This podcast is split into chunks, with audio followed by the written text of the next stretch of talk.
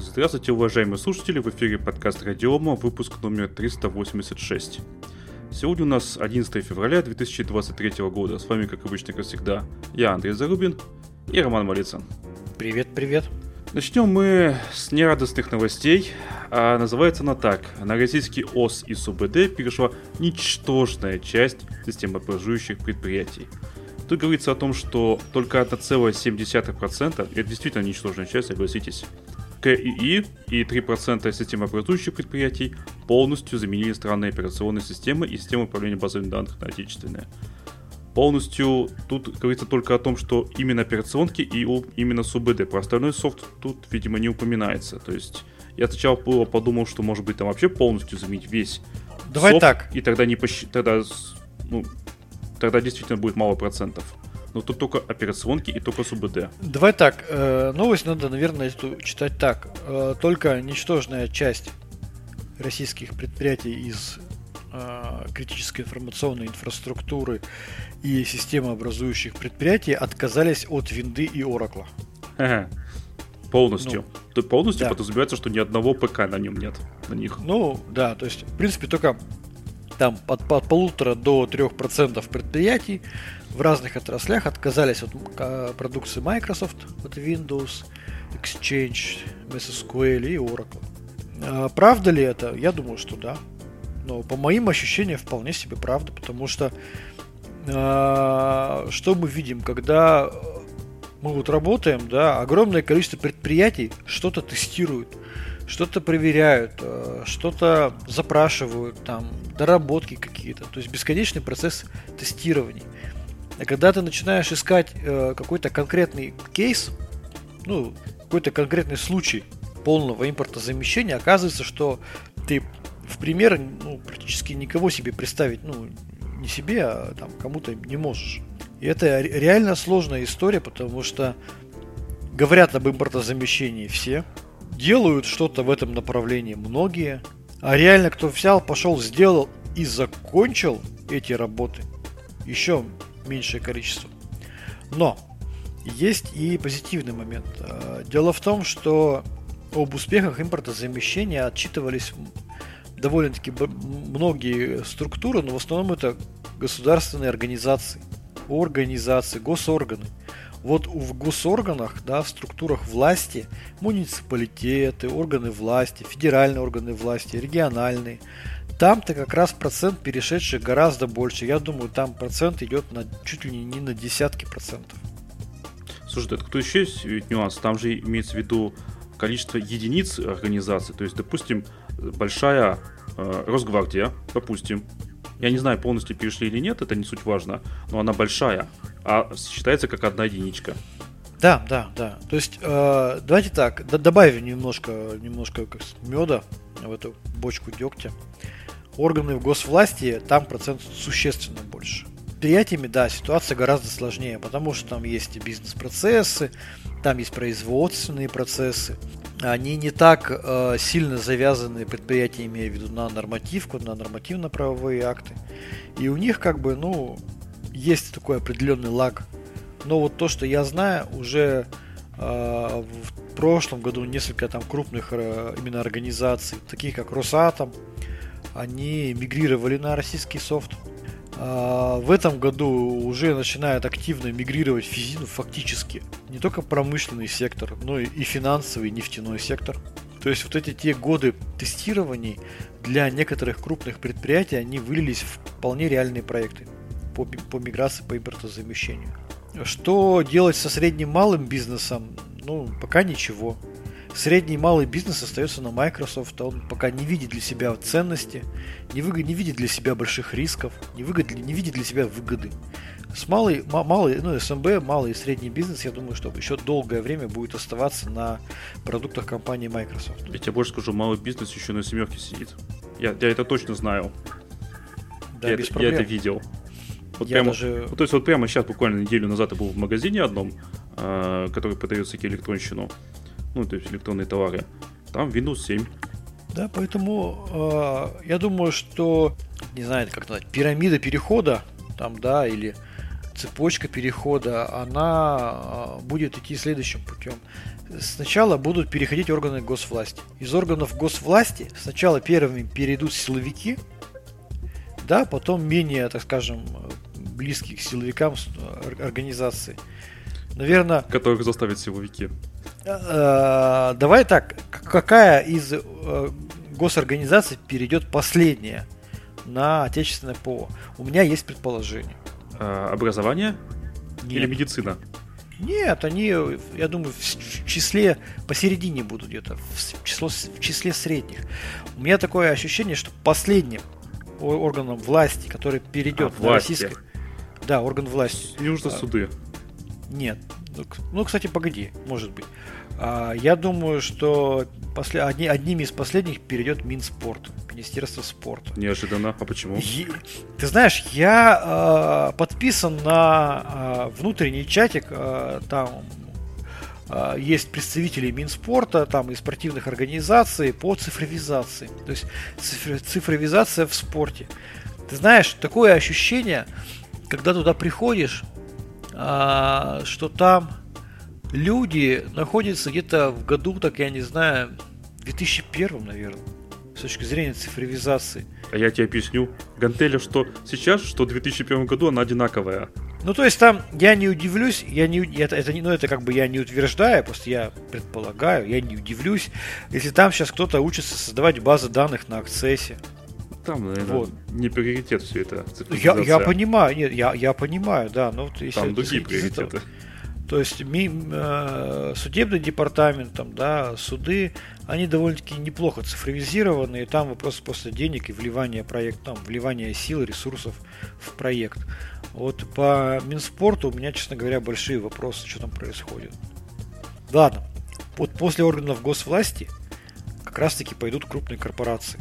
Потому что у них есть большие риски, и они все-таки каким-то образом там, ну, завязаны на нормативку и на требования в стэк, там, ну, понятно, и, то есть есть кто требует и есть что терять, потому что ты, когда приходишь в какую-то крупную корпорацию, даже не госкорпорацию, просто какая-то крупная корпорация, неважно какая-то, нефтянка, финансовый сектор, у них есть большое количество рисков, в том числе санкционных рисков.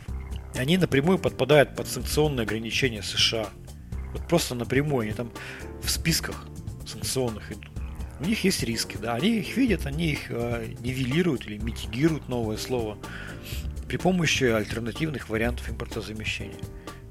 И уже потом, после корпораций крупных, госкорпораций, после крупных корпораций, уже пойдет какой-то крупный бизнес, и потом там малый и средний бизнес. Ну, потому что кто быстрее для себя видит риски, кто быстрее для себя видит какие-то преимущества. Поэтому, ну да, в моменте сейчас, там, на февраль двадцать третьего года, там, полтора-три процента промышленных предприятий перешли на отечественное ПО, ну да, наверное, так. Плохо это? Ну, наверное, не очень хорошо. А трагично ли это? Да вообще без разницы, потому что идет совершенно спокойный процесс импортозамещения. У кого-то быстрее, у кого-то помедленнее. Если кто-то предполагал, что там будет указ президента или постановление правительства или распоряжение какого-то министра, и все сразу пойдут и все вопросы решат, то это тоже не так. Ну, да, это однозначно процесс понятно, на годы. Понятно, что это не так, потому что такие разговоры об импортозамещении ведут уже сколько лет? Лет десять? Не меньше? Сначала вели разговоры, потом начали это все как-то пытаться... какую-то реальность превратить, потом начали писать софт, потом начали этот софт внедрять, потом научились его внедрять, потом перевнедря- перевнедрять, и постепенно вот за десять лет чему-то научились. Ну, неплохо. За десять лет, в принципе, с нуля фактически.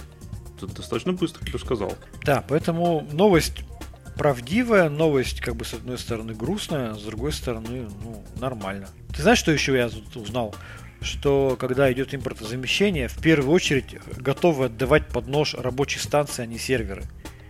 А, с ними проще. А с одной стороны с ними проще, а второе, по ним процент общего процента импортозамещения считать легче. А, логично. Ну, то есть у тебя два высококритичных сервера, которых ты боишься трогать, и там двадцать тысяч рабочих станций с, с, с веб-браузером.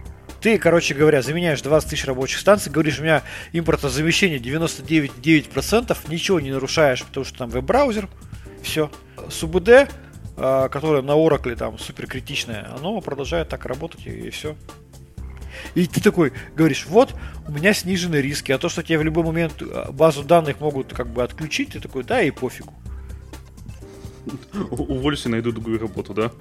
Это опять же, понимаешь, это опять же к вопросу э, э, достоверности или оценки ситуации по процентам. Ты пришел в организацию и говорит: мы заменили девяносто девять целых девять десятых процента всего ай ти-парка. Но при этом, да, оставили самые критичные процессы на, на, на, на решениях Microsoft или Oracle. И ты такой говоришь: о, девяносто девять, вот эти-то молодцы, да, эти молодцы. А другой тебе говорит: слушай, мы не, ничего трогать не стали, мы заменили суперкритичную базу с Oracle, переехали на Postgres. У нас там полпроцента импортозамещения. Ну эти плохие, эти плохие, эти. Ну что, ну, это, же не, это же не работа. Поэтому по процентам тоже оценивать такое себе. Ну ладно, то есть новость-то, конечно, плохая, хотя вот заголовок, как обычно, кликбейт, ты почитаешь, да, подумаешь, и вроде все не так уж и плохо. Давай про другую новость, которая бабахнула по чатикам телеграммовским и по разным новостным изданиям. Росатом покупает акционерное общество эм цэ эс тэ. Что ты можешь сказать по этому поводу? Опять я.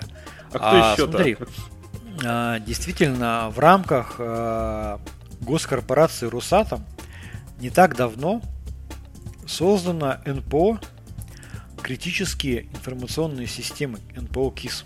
Да, их задача, их задача этого эн пэ о КИС развивать реальные, брать под контроль проекты импортозамещения. То есть, по сути, становиться как не то чтобы даже, может быть, разработчиком, а таким неким, знаешь, законодателем мод и поставщиком решений в области импортозамещения. Причем хочется сделать это, им хочется сделать это все максимально э, правильно, обойтись без переклейки, там, да, то есть, ну, стать лидером, я не знаю, в области импортозамещения или, э, как сейчас модно говорить, ну, то, что модно, или более правильно, технологический суверенитет, стать, э, так скажем, у руля э, процесса по обеспечению, по достижению технологического суверенитета в стране. Поэтому там идет достаточно большая работа по созданию линейки э, программно-аппаратных комплексов, так называемых паков, которые основаны с одной стороны на с одной стороны на российском железе, с другой стороны на российских операционных системах. Не могу сказать, что там прям Астра в полный рост присутствует. Там в полный рост присутствует Базальт эс пэ о, это операционная система Alt, потому что они исторически довольно-таки э, неплохо работают с процессорами Эльбрус. Они на это сделали ставку. Поэтому эн пэ о КИС вполне себе спокойно общается с э, коллегами из Базальт СПО. Я думаю, что в любом случае Астру тоже пригласят к этим проектам. Но в итоге, что сейчас происходит? Давайте вот, это, это совсем я общую канву описал. То есть даже я, я писал, чего они хотят. Что они для этого делают? Для этого они, как мы видим уже, они перешли к, к реальным действиям. Уже была приобретена компания, которая производит процессоры Эльбрус. Есть сведения о том, что будет еще пара компаний-железячников приобретена, название говорить не буду, хотя, в общем-то, это уже довольно-таки известно в, там, в определенных кругах. Ну, то есть, понятно, для того, чтобы сделать компьютер, тебе одного процессора мало. Да, нужно очень матплата, материнская. Матплата, корпус там и это, да, все такое. Оперативка. Да, да, то есть, соответственно... Желательно видеокарта, потому что в процессорах Эльбрус видеоядрата нет. Там два дэ, два дэ очень простое ядро. Вот. Ну, так вот, этого недостаточно. Я уверен, что в ближайшие там недели мы увидим еще одно приобретение, услышим, публично уже заявят о приобретении еще одной компании, которая заполняет э, вот недостающий блок. Это один из разработчиков вычислительной техники. И тогда у них получается более-менее собственные сформированные стэк решений, исходя из, ну, и учитывая это, процессоры, матплаты, корпуса там, да, и операционка. И, в принципе, уже можно будет делать программно-аппаратные комплексы на Эльбрусе. Полный цикл. Только есть одна проблема. Где производить? Процессоры. Угу. А так ничего. А у Росатома есть решение? А, я думаю, что нет. Фабрики пока в стране нет. Я знаю, что работы в этом направлении ведутся. Ведутся работы, реально там литографы первые там, ну, планируется построить к двадцать пятому году. Там причем выбрали технологию не жесткого ультрафиолета, как у эй эс эм эл, там другая технология идет. Она не хуже ничем, но она просто не позволяет так столь массово производить там, сотнями миллионов процессоров. Более мелкие партии, но по технологии вполне себе нормально. Вот. Ну, двадцать пятый год. Мы тоже понимаем, что до двадцать пятого года ситуация может вообще меняться кардинально. И прогнозировать в, в эти сроки как бы довольно-таки рискованно. Конечно. Кстати, эм цэ эс тэ стоил всего лишь семь миллиардов рублей. То есть очень дешево, я бы сказал. Давай так, у меня многие спрашивали, как я к этому отношусь. Я не сильно уверен, что мое мнение какую-то ценность имеет. На самом деле, потому что я не являюсь участником этих процессов, я не являюсь законодателем мод в какой-то степени. И даже не просто владелец Росатома. Не владелец Росатома, вообще ничего, я просто простой сотрудник. Вот. Но мое мнение, что это хорошо. Почему хорошо? Росатом много а, денег. Дело в том, что история с процессорами Эльбрус, для тех, кто достаточно внимательно следит за их развитием, она заморозилась примерно вот как началась специальная военная операция. Так она даже пораньше заморозилась, потому что, смотри, тут что написано. А, так, так, так. С двухтысячного последний процессор был разработан в две тысячи двадцатом году, это Эльбрус шестнадцать эс. И больше все. Да, и вот до сих пор даже нет полноценных партий больших, сколько-нибудь значимых этих партий шестнадцать эс в, в продакшене. То есть я, там была какая история. Сначала привезли небольшую партию инженерных процессоров, у которых оказалось, что половина процессора не рабочие, там только на половину мощности они работали. Вот. Потом вроде как привозили полноценные процессоры, но тоже опять же несколько штук. То есть там партии крайне ограничены, маленькие.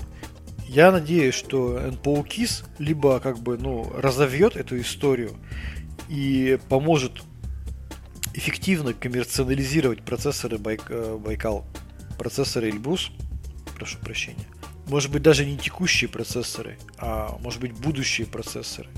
Потому что мне кажется, мое личное мнение, что текущие процессоры Эльбрус шестнадцать эс, может быть, меня скидают э, гнилыми помидорами, поклонники этой архитектуры, этих процессоров, но они не столь универсальны, как это хотелось бы российскому рынку. Это больше, как мне кажется, там серверные процессоры, это чис- числодробилки, там, да, которые не очень востребованы с точки зрения, там, допустим, быстрого переключения контекста, мультимедийных операций там, и так далее. Поэтому, да, их будут использовать, скорее всего, в области серверных вычислений, там серверные стойки компоновать. И если эн пэ о КИС хочет действительно развивать импортозамещение на базе процессоров Эльбрус, им придется формировать новые требования к новым партиям процессора. Разработка нового процессора и его ну, изготовление – это история двух, трех, может быть, четырех лет до попадания его в промышленные изделия.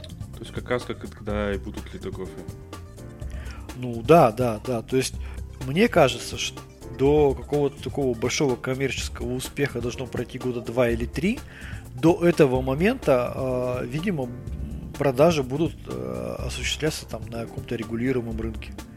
Не знаю, что они хотят продавать, как они хотят сделать. Но у Росатома есть возможность инвестировать в долгую. Мы это тоже все понимаем. Росатом – это та структура, которая может инвестировать в пять лет, в десять лет, даже в двадцать лет. То есть это не та организация, у которой стоит задача получить прибыль именно здесь и сейчас, в этом году, потому что если мы не получим прибыль в этом году, то мы обанкротимся. Ну, естественно, Росатом же строит атомные электростанции, а одна станция стоит, строится пять лет. Да, да, то есть там как раз-таки горизонт планирования пятилетний, это вполне всех устраивает. И... Вот сначала идут разговоры, там, ну, переговоры постройки, потом еще там разработка технической, это самая э, документации, только потом строительство. То есть это годы и годы и годы, там десять лет да. Можно занять. Поэтому, поэтому... горизонт храни... планирования, конечно, у них большой, ты, ты тут абсолютно прав. Да, и поэтому я абсолютно уверен, что все это интересно, все это хорошо. Какой-то выхлоп из этого проекта будет, но он будет не прямо сейчас. Если кто-то считает, что прямо завтра процессоры Эльбрус неожиданно станут совершенно другими, пойдут там огромными партиями там, на мультимедийные смартфоны, но это как бы... То, что я сейчас видел, то, что я сейчас видел, это программно-аппаратные комплексы с, серверной, с серверными задачами. Хотя все, все хотят получить мобильные российские устройства. Но мы об этом поговорим чуть позже в нашем выпуске. А теперь давайте поговорим про еще одну российскую операционную систему, Касперский ОС, о которой мы говорим непозволительно редко, да? Да. А, значит, они решили, что сделают свой собственный магазин приложений только для своей операционной системы. Под магазином приложений поднимается... Ну, это будет то, что нужно именно корпоративным заказчикам. И вообще Касперский ОС — это, конечно же, не массовая будет операционка. Это для специализированных устройств, встраиваемых устройств. Допустим, там приводится пример коммутатора на базе Касперский ОС, который подключается, э, к, к которому подключаются датчики, а датчики подключаются к станку, и он собирает эти, информацию с этих датчиков и что-то с ними, ну, там, что-то с, с этой информацией делает. То есть вот такие специализированные очень сильно устройства. Ты знаешь, вот ты сейчас говоришь то, что является правдой, но при этом полностью противоречит заголовку новости. Да, потому что тут, смотри, магазин приложений упоминается, допустим, мой офис. Простите, а как, а как мой офис связан с... Магазин приложений, да, маркетплейс, магазин приложений. Это история, которую очень хочет, в которую очень хочет сыграть лаборатория Касперского. Это создание мобильной операционной системы. Операционка для мобильных устройств. Да, тут еще интересно, они очень много в этой новости упираются на то, что по замыслу компании... Разработчики должны, в смысле обязаны будут разрабатывать э, приложение для Касперского ОС на самой операционной системе Касперского ОС. А пока что, так уж и быть, можно разрабатывать это на каком-нибудь Linux. Давай подумаем, я, я, я просто не зря эту новость добавил, что бы мне хотелось сказать по поводу этой новости. Я очень уважаю коллег из лаборатории Касперского, но мне непонятно одно. Только одно? Да. Ну давай. Принципиально, принципиально одно. Когда... Мы все, мы же все очень внимательно следим за развитием проекта. Мы же смотрим и новости, и в конференциях участвуем. Касперский ОС — это операционная система с микроядром с повышенными требованиями к безопасности. Что такое микроядро?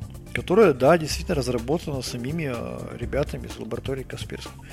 Микроядро — это довольно-таки маленький кусочек ядра операционной системы, из которого вынесены наружу все другие, ну, значимые компоненты, например, файловые системы. Там, да, там могут быть, могут быть вынесены там наружу там, диспетчер памяти и все прочее. Для чего это все сделано? Для того, чтобы оставить себе небольшое микроядро, полностью контролируемое, а все остальные довольно-таки значимые процессы, которые, которые например, в, в Linux они находятся в пространстве ядра, вынести условно в user space. Таким образом, у разработчиков микроядра развязываются руки, они могут сделать собственное микроядро небольшое, они его полностью контролируют. Оно может быть прекрасно, безопасно, полностью проверено, полностью доверено. А все остальное ты выносишь в user space. С точки зрения э, встраиваемых систем, это шикарное, идеальное решение. Угу. Потому что э, там, когда ты делаешь встраиваемое решение, встраиваемое устройство под какую-то конкретную задачу, допустим, какой-то станок. Ты совершенно четко понимаешь пределы его использования, сценарий его использования. И ты можешь вот эти вынесенные модули переписать или сделать, написать с нуля для себя под этот проект, под это устройство. Оно будет работать идеально, безопасно, четко и шикарно. Но когда мы говорим об операционной системе общего назначения, такими, как являются мобильные операционные системы, а-ля Android, а-ля iOS, там совершенно другие встают требования, там невероятное количество сценариев применения, там многопользовательские решения, там вытесняющая многозадачность и все остальное, все остальные те прелести и те сложности, с которыми сталкиваются разработчики операционных систем общего назначения. И я опять готов вернуться там и вспомнить историю спора Линуса Торвальдса, да, и уважаемого профессора Таненбаума о том, какое ядро лучше, монолитное или микроядро. Но практика показала, что монолитные ядра, они гораздо лучше справляются с задачами общего назначения. Микроядры прекрасно справляются со специальными задачами, со встраиваемыми системами. Там, да, Intel использует Minix как микроядерную операционную систему для своих там вычислительных модулей. Подожди, у меня есть что возразить. Давай. Смотри, мы говорим, э, там в новости как написано, о том, что это операционная система для корпоративных заказчиков, в том числе для мобильных устройств. На мобильном устройстве корпоративный заказчик, ну, к- сотрудник, для него будет запущено одно единственное приложение, правильно? С которым он будет работать. Правильно. Я тебе расскажу, как эти приложения называются. Давай. Это, это называется корпоративное там, приложение, запущенное в монопольном режиме. Ага. Но в этом приложении, в этом приложении есть сразу все. Я просто видел эти приложения. Там в нем сразу текстовый редактор, почтовый клиент, доступ к джи пи эс. В нем же сразу э, сканер штрих-кодов, ку ар-сканер, фо, ну, фотокамера, видеокамера, просмотрщик пи ди эф и браузер. А так это одно приложение. Мини-операционная система. Да, так мы реально, мы прям работаем с таким решением. То есть мы приходим к заказчику и говорим, спрашиваем у него, какой вам интерфейс операционной системы нужен. Они говорят, нам не нужен ваш интерфейс операционной системы вообще. У нас запускается X-сервер, ну там или Wayland, без разницы. И поверх него запускается одно приложение, которое работает в полный экран. И в нем сразу все. Сеть, эл ти и, джи пи эс. Это просто одно монопольное приложение. С пи ди эф и, все, и, и, и со всем счастьем. Поэтому да, ты, ты прав абсолютно. Запускается одно приложение. Но оно иногда там одну функцию выполняет, а иногда сто одну функцию. Там даже, я даже видел там это, в этом приложении, там еще этот есть, как вот джи пи эс и карта, там они подключают движок Chromium, и ты еще там этот, зумить карту можешь. Что-то комбайн. Комбайн, там двадцать пять вкладок. Мне это напоминает э, клиент на Linux точка орг точка ру, но время было популярно приложение Leechcraft. Вот это был комбайн, угу. состоящий да, из да, да, помню, чтения помню. новостей, браузера, там, и, и мессенджеров, и так далее, и так далее, и так далее. Вот очень напомнило. Да, да, да, да, да. Поэтому я с интересом смотрю над тем, как Касперский ОС, команда Касперский ОС постарается из микроядерной операционной системы, встраиваемой, которая изначально проектировалась как встраиваемая операционная система, ее переформатировать, переделать в операционную систему общего назначения, многопользовательскую. Так она же не будет многопользовательской, по, по сути-то. Разве нет? Ну, ты знаешь, мне кажется, это немножко странно. Но пусть она будет однопользовательская, не вопрос. Пусть она будет однопользовательская. Там будет один пользователь, допустим, кладовщик один, потом кладовщик два. Хорошо, хорошо, пусть она будет однопользовательская. Как они сделают операционную систему общего назначения с мультимедией и всем остальным, я не знаю. Но, пожалуйста, и мы, я очень хочу посмотреть. Может, они как знают, это будет. Может, они очень умные. Да, вот. Но, тем не менее, они хотят... Они пока эту проблему не решили, но они уже замахнулись на, как мы видим, маркетплейс. Хотя, если маркетплейс, значит, означает, что там будет несколько приложений все-таки. Да, да, да. То есть это замах на российскую операционную систему мобильную. При этом давайте вспомним, что не так давно, по-моему, ВК и остальные крупные наши медиагиганты Сбер, они заявили о том, что они будут свою мобильную операционную систему разрабатывать. Прикольно. Еще одни разработки. То есть, да, ВК и Яндекс при участии Сбербанка и Ростелекома за один год планируют создать пользовательскую мобильную операционную систему с поддержкой приложения. Ее будут собирать на базе открытой платформы АОСП. Как, как еще раз? АОСП. Android Open Source. А, АОСП, понятно. На АОСПе. То есть, я так и понял, что раз за год, значит, уже на чем-то готовом. Да, то есть тридцатого декабря прошлого года была опубликована новость о том, что ВК, Яндекс, Сбербанк и Ростелеком будут создавать пользовательскую мобильную операционную систему на базе АОСП. Почему Сбер? Ты понимаешь, почему Сбер? Ну, нужен банк еще для этого. Да, да, пла- да, платежные сервисы. Mm-hmm. Потому что сейчас, например, тот же Рустор, э- они создавался, Рустор создавался при активном участии Сбербанка для проведения платежей. Вот в то, что на базе АОСПа можно сделать операционку, я верю. Так и делают, собственно. Ну да. То есть понятно, что они хотят пройти путь, который прошла Harmony о эс от Huawei. Вот, там, правда, есть много деталей. Начиная с того, что Google выдал отдельную лицензию для Китая под, под Android. Но не суть, ладно, посмотрим. Интересно, что они с драйверами будут делать? Ну, вроде как под Android драйверов плюс-минус побольше, чем под Linux просто. Вот. Поэтому Я с интересом смотрю и за этим проектом, что будет с мобильной ОС от ВК и Яндекса, что будет с мобильной ОС от Касперский ОС. Астра, конечно, тоже свою мобильную операционную систему уже анонсировала и презентует, и работает на ней, но она у нас на базе Linux, на базе, на базе ядра Linux. Вот соревнования трех проектов. Итак, какая операционная система мобильная станет лидером? В конце останется только один. Операционка на базе АОСП, операционка на базе а, Linux, ядра Linux, именно вот классического ядра Linux, не андроидного Linux, или на базе ядра Касперский ОС, микроядра. Как говорится, приглашаем всех для обсуждения в наш чатик или на наши ресурсы в соцсетях. Ну, ну что, дальше? Я, я не буду спрашивать, на какой ты ставишь ОС. Ну, было бы странно, потому что было бы странно, если бы я работал над Астрой а, и ставил ставку бы на другую. Хочется, конечно, чтобы собственные проекты, раб, ну, работа над собственными проектами была каким-то хорошим результатом совершена, а не просто так. Да, поэтому не спрашиваю. Давай дальше.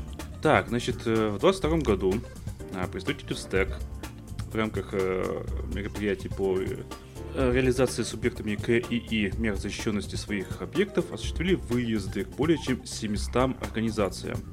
По итогам они увидели неутешительные результаты. Неутешительные результаты — это цитата. Нет, а... давайте так, давай не так, я, я переиграю твою давай. Вводную часть. Я просто был на этом выступлении. седьмого февраля две тысячи двадцать третьего года выступала начальник управления ФСТЭК России Елена Торбенко. И вот как раз седьмого февраля две тысячи двадцать третьего года Елена Торбенко, она огласила итоги проверок, которые были проведены в двадцать втором году. То, что она там рассказывала, у меня, честно говоря, волосы вставали дыбом. То есть такое ощущение, что вопросами информационной безопасности никто не занимался вообще. В принципе. Это ж дорого. Ты знаешь, нам как говорят, так как? Это же все сложно. Там нормативку в стэк изучить сложно. Это такие документы сложные. Мы не понимаем, как их читать. У нас буковки в слова не складываются. Одни говорят. А вторые говорят, да это все ерунда, это вся бумажная безопасность, мы хотим заниматься практической безопасностью. В итоге, что рассказывала Елена Торбенко? Она рассказывала, что огромное количество субъектов применяет э, стандартные типовые пароли, там админ-админ. Они не применяют контроль машинных носителей, то есть флешки. Спокойно, ничего не контролируется, вставляя любую флешку куда угодно. Больше всего меня просто потрясло одна, один пример, когда Елена Торбенко говорит, что мы неоднократно встречались с случаями, фактами, когда на проверяемых объектах не понимали системные администраторы, что пользователям нельзя выделять или выдавать привилегированные учетные записи. То есть у них пользователи работали под учеткой админов. Вот прям зацитирую. Некоторые субъекты не считают целесообразным делать, делать разграничение прав доступа к системам. Соответственно, рядовой оператор может сделать все, что угодно из-под своей учетной записи. Например, вывести объекты КИИ, критической информационной инфраструктуры, во внештатный режим функционирования. Ты понимаешь? То есть считается нормой. Извини, что я так бомблю, но это прямо меня прям бомбило на этом выступлении. Нормы для системных администраторов на объектах критической информационной инфраструктуры, это, напомню, там могут быть все что угодно, начиная от банков, заканчивая там пороховыми заводами, операторам ставить типовые пароли и давать им учетки админов. Вот исходя из этого, вот исходя из тех вопиющих, просто безобразных нарушений, безобразного отношения к вопросам информационной безопасности, мне хочется спросить у людей, ну вы говорите, что вам тяжело читать нормативные требования ФСТЭК России. Вы кричите о том, что вы хотите заниматься практической безопасностью. Так покажите, что вы ей занимаетесь. Если бы Елена Торбенко встала бы в двадцать третьем году и говорила, так, вы не соблюдаете требования пункта пятого там, э, статьи двадцать восемь о ведении журналов учета, бумажных журналов учета, о том, кто вышел и кто пришел, это был бы один разговор. Ни один из тех примеров, которые приводила Елена Торбенко, ФСТЭК России не касался соблюдения формальных бумажных требований. Она говорит: пожалуйста, вы хотя бы пароли сделайте не админ-админ. Пожалуйста, не выдавайте учетку админа людям. Пожалуйста, контролируйте флешки в своей организации. Пожалуйста, сделайте хоть что-нибудь, уважаемые админы и специалисты по информационной безопасности. Мы устали. Мы приезжаем на объект, и там просто полный дурдом. И сидит какой-нибудь представитель, говорит: у меня лапки. Это, это, это, это уму непостижимо. Ну, когда я говорю, узнал, что одна из наиболее частых проблем — это э, выдача привилегированных учеток пользователям, это просто. Хочешь, я тебе расскажу случай? Расскажи. А, когда я был, работал админом по вызову, скажем так, приезжим, угу. приходящим админом, в маленькой компании, где-то тоже были всем выданы права админа, в один прекрасный момент компьютер был обнулен. То бишь, угу. винда была от... доведена до заводского состояния. Uh-huh. Вот к чему приводит вот это вот право, э, право админа. Восстановление заняло много часов, кстати. Соответственно, предприятие да. потратило прилично денег. Ну и не считая простое еще, естественно, рабочего места. Ну, это слушай, прямо меня настолько поразило, что... Смотри, ну, я, я, давай, давай читай, я прям буду читать, чтобы, да, я тут много возмущался. Вот примеры. Пишут: ФСТЭК еще сталкивается с тем, что на значимых объектах, в том числе на используемых для них средствах защиты информации, стоят пароли по умолчанию. То есть софт закуплен, установлен, и в нем остались предустановленные пароли. Дальше, пишет, говорит, регулятор сталкивается с тем, что антивирусная защита не устанавливается в информационных компонентах. Слушай, но если администратор или ИБшник не понимает, что нельзя выдавать пользователю учетку админа, не понимает, что нужно ставить антивирус, не понимает, что нужно поменять дефолтные пароли, что эти люди вообще там делают? Я бы... Они там ну, зарплату такой... получают. Встать такую, говорит убежден: ну пожалуйста, поменяйте дефолтный пароль, ну пожалуйста, поставьте антивирус, пожалуйста, контролируйте флешки. А им говорят: ой, вы знаете, такие требования сложные, вот прям сложно, вот не понимаю я. А мы еще, знаешь, говорим о том, что пентесты надо проводить. Угу. Да какие пентесты? Тут до пентестов еще хотя бы, чтобы научились компьютеры включать и пароли в них менять, дефолтные. И тут, знаешь, там, есть, вот есть вот куча вот умных людей, которые там говорят, как там а, обеспечить а, vulnerability management, там, да, контроль уязвимости, там, тоси-боси. Да, я думаю, что максимум все, что делают в некоторых, в некоторых организациях, это просто ставят обновления. Причем их не ставят обновления, а разрешают автоматическую установку обновлений. И все. Ну, чтобы оно само все. Ну, чтобы меньше напрягаться.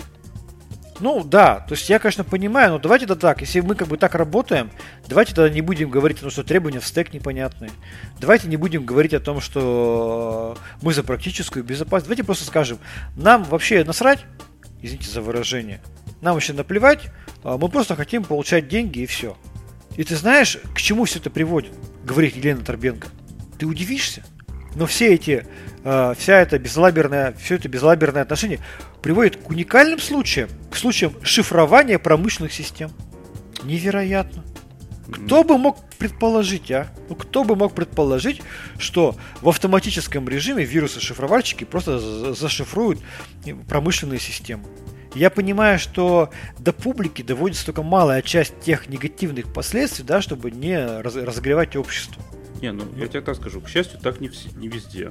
Там, где когда я работал в холдинге в одном, э, там, если, там отслеживались обновления винды на каждом компьютере. Если вдруг случался сбой, и там неделю, там, месяц, допустим, не было обновления, у кого-то, не знаю точно, мне присылали письмо из службы безопасности э, с вопросом, а почему на вот этот компьютер не устанавливается уже там месяц обновления.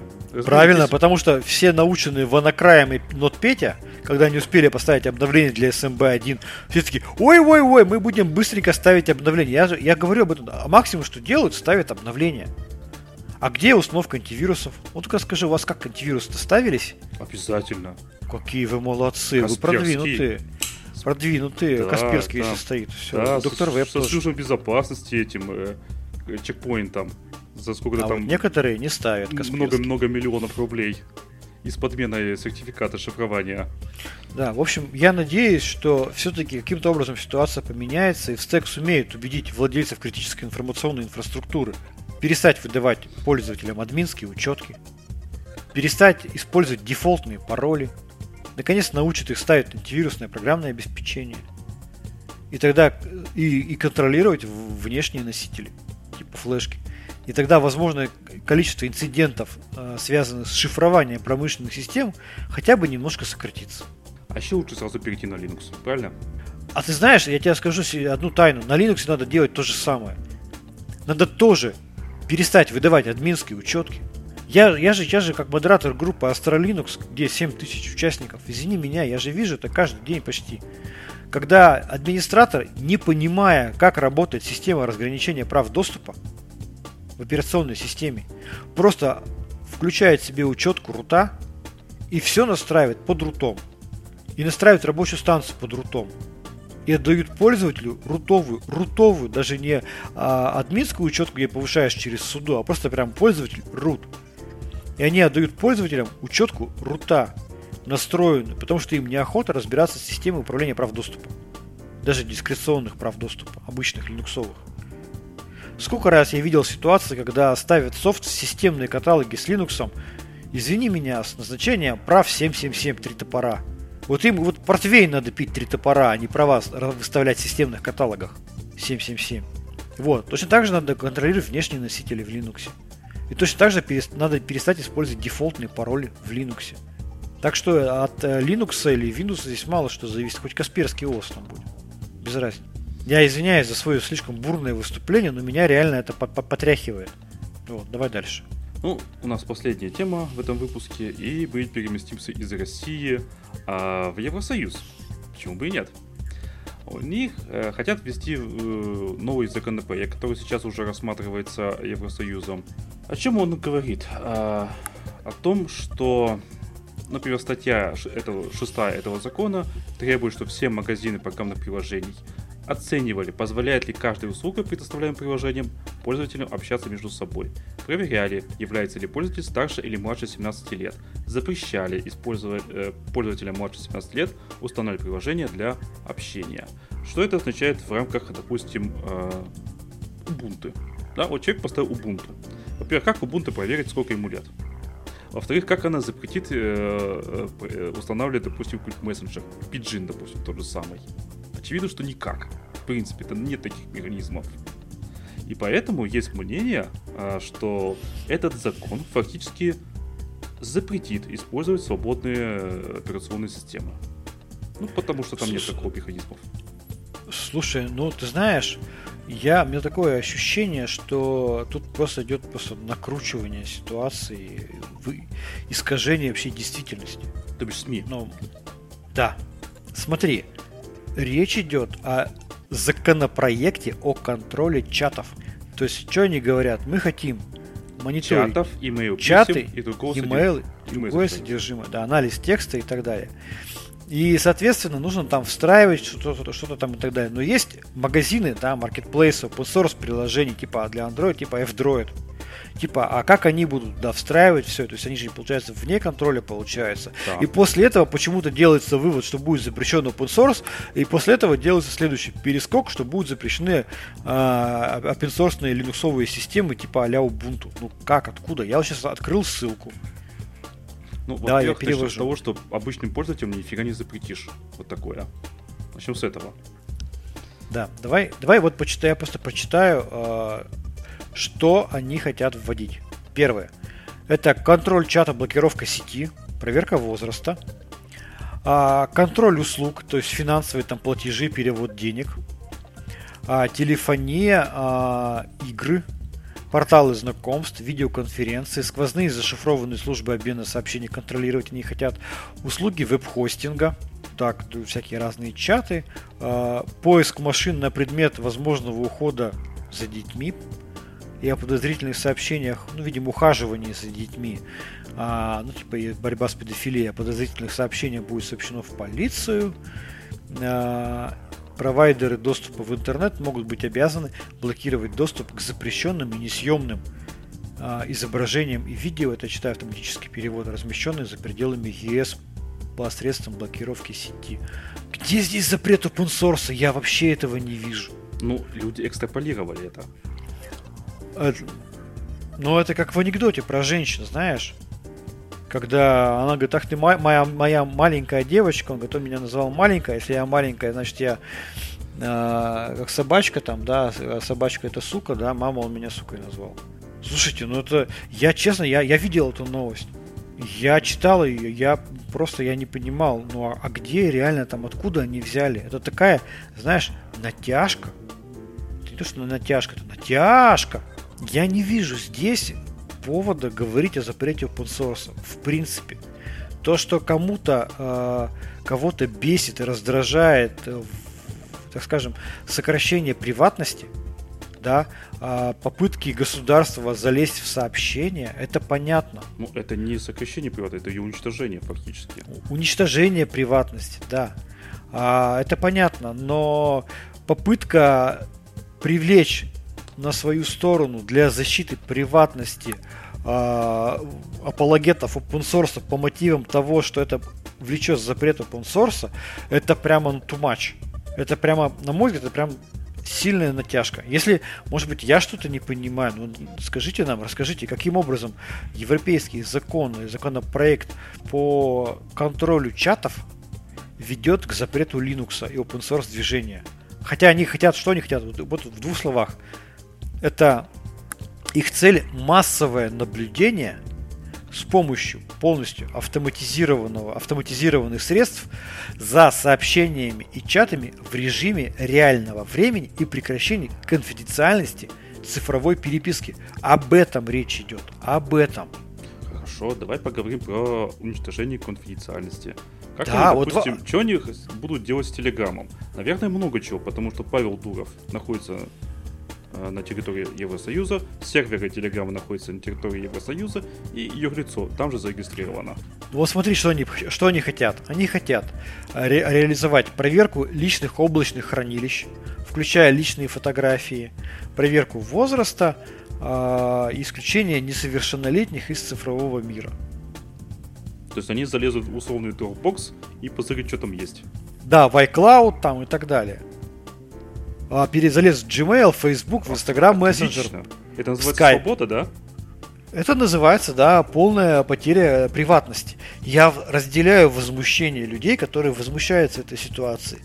От того, что я там говорю, что новость не о том, я, я ни, ни в коем случае не, не говорю о том, что я не возмущен этой новостью. Я возмущен только в другом разделе. Не в, не в сторону того, что это запрещает open source, а в сторону, что это запрещает приватность. Я не знаю, может быть, кто-то, когда переводил эту новость на русский язык, может, у него что-то в голове щелкнуло, и он слово «запрет приватности» перевел как «запрет open source», и потом начал придумывать, о чем идет речь. А я, я не удивлюсь, если так и было. Наши журналисты могут и не такое. Представьте, такое ввели бы у нас в России, какой вой бы поднялся. А я подозреваю, что в Евросоюзе будет, в общем-то, тишина стоять. Потому что все нормально. А что такого-то? Я тут, знаешь, новость одну видел про Астру. Тоже, видимо, журналисты не особо вникали. Так, так, давайте напишем про Астру. Так, про Астру напишем. Что бы нам написать про Астру? Что мы знаем про Астру? А, она защищена. Точно, все. Ничего не говори, я, говорит, уже понимаю, что писать. И пишет абзац. Прям можно найти в интернете, кто заморочится. Операционная система Astra Linux, защищенная операционная система. За счет, туда, за счет того, за счет чего она защищенная? За счет того, что в нее включены специальные защищенные мессенджеры. О как. Чего?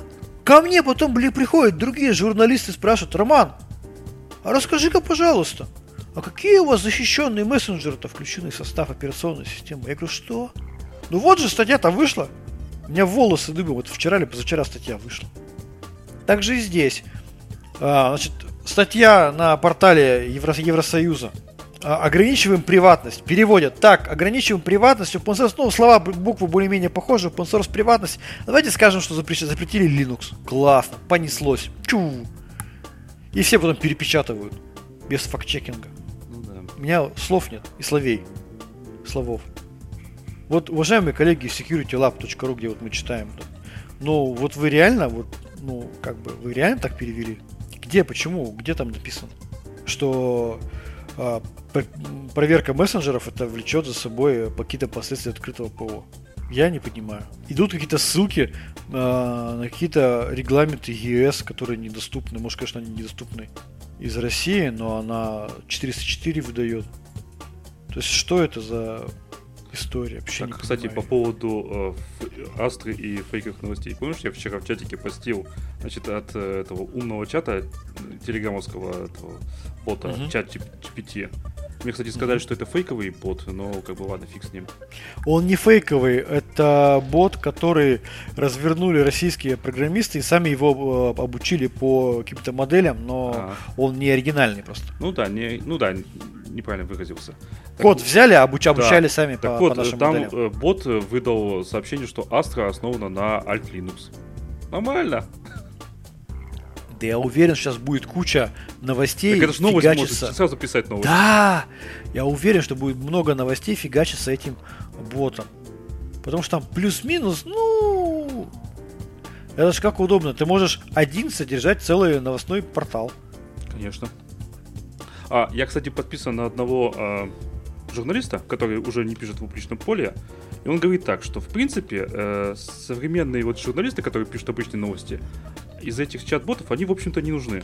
Нужен только редактор. Проблема да. начинается тогда, когда окажется, что редакторов нужно взращивать, откуда-то брать. Ты знаешь, а я тебе сейчас этого? скажу, что ч- чат ГПТ, даже этот фейковый чат ГПТ, который обучен нашими специалистами, он выдает статьи по ай ти-тематике гораздо более грамотные, чем девяносто процентов наших журналистов. Да, но все равно нужно более редактор. грамотные. Нужен редактор, но они уже более грамотные, чем то, что сейчас выдают наши журналисты.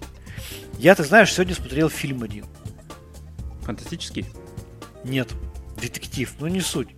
И там, значит, люди стреляют и взламывают информационные системы. Меня вот, я просто сидел и возмущался, прям вслух кричал. Ставил паузу, тыкал пальцем в монитор и кричал.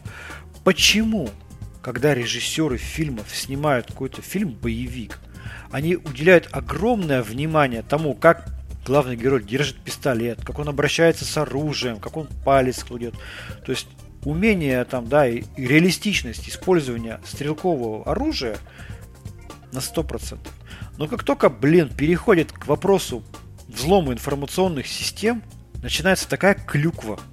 Начинается полное непонимание того, как работают информ-системы, как их взламывают. Просто какая-то вот... Я, я тогда спрашиваю, почему они не, не бегают в этом же фильме с игрушечными пистолетами? Слушай, ну, какая разница? Я могу, кажется, объяснить, потому что если пос- показывать, как оно по-настоящему происходит, это будет скучно и неинтересно. Боевик, ты, ты как из этого сделаешь? Да пусть хотя бы визуал показывают, там какие-то квадратики там трехмерные, которыми пальцами хакеры двигают. И пусть так, так. Это уже и делали. Ну хотя, ну, хотя бы словами-то, я там, там же что-то... Нам осталось взлом... показывать визуально четыре... три дэ, три дэ квадратика, говорит, нам осталось взломать четыре коробочки. Что? Так я говорю, бегайте тогда с игрушечными пистолетами. Почему вы в одном и том же фильме одному уделяете реалистичности внимания, а второй не уделяете? Да извини, я так немножко от, от, от, от, отклонился в сторону. А так ты что... смотрел фильм «Хакеры» девяносто пятого года выпуска? Да, давно я смотрел. Там, да, смеш... рыбы, смеялся. Там, да, тоже сильно там, только девушка красивая и все. Вот. А, а, ну, в общем, в итоге... Вот если дать нашим э, сценаристам, режиссерам хотя бы ча- чат ГПТ для написания сценария, как происходит взлом, я уверен, бот напишет гораздо более вменяемый сценарий взлома, чем тот бред, который сейчас пишут сценаристы, чем тот бред, который пишут некоторые журналисты. Я буду рад, если хотя бы бот будет писать, будет больше вменяемости. Да, да, конечно. И будет Astra Linux основана на Alt Linux. Отлично. Ну, это хотя бы одно бредовое сообщение. Но это полностью все перечеркивает. Полностью, да. Но, ты знаешь, я думаю, в общей массе это будет более грамотные статьи. Конечно, есть журналисты, прямо вообще, которые прямо разбираются и прям понимают, все подноготные. Но таких, к сожалению, немного. Хороших специалистов всегда немного, в любой области. Ты же понимаешь. Поэтому чат ГПТ... Наше будущее.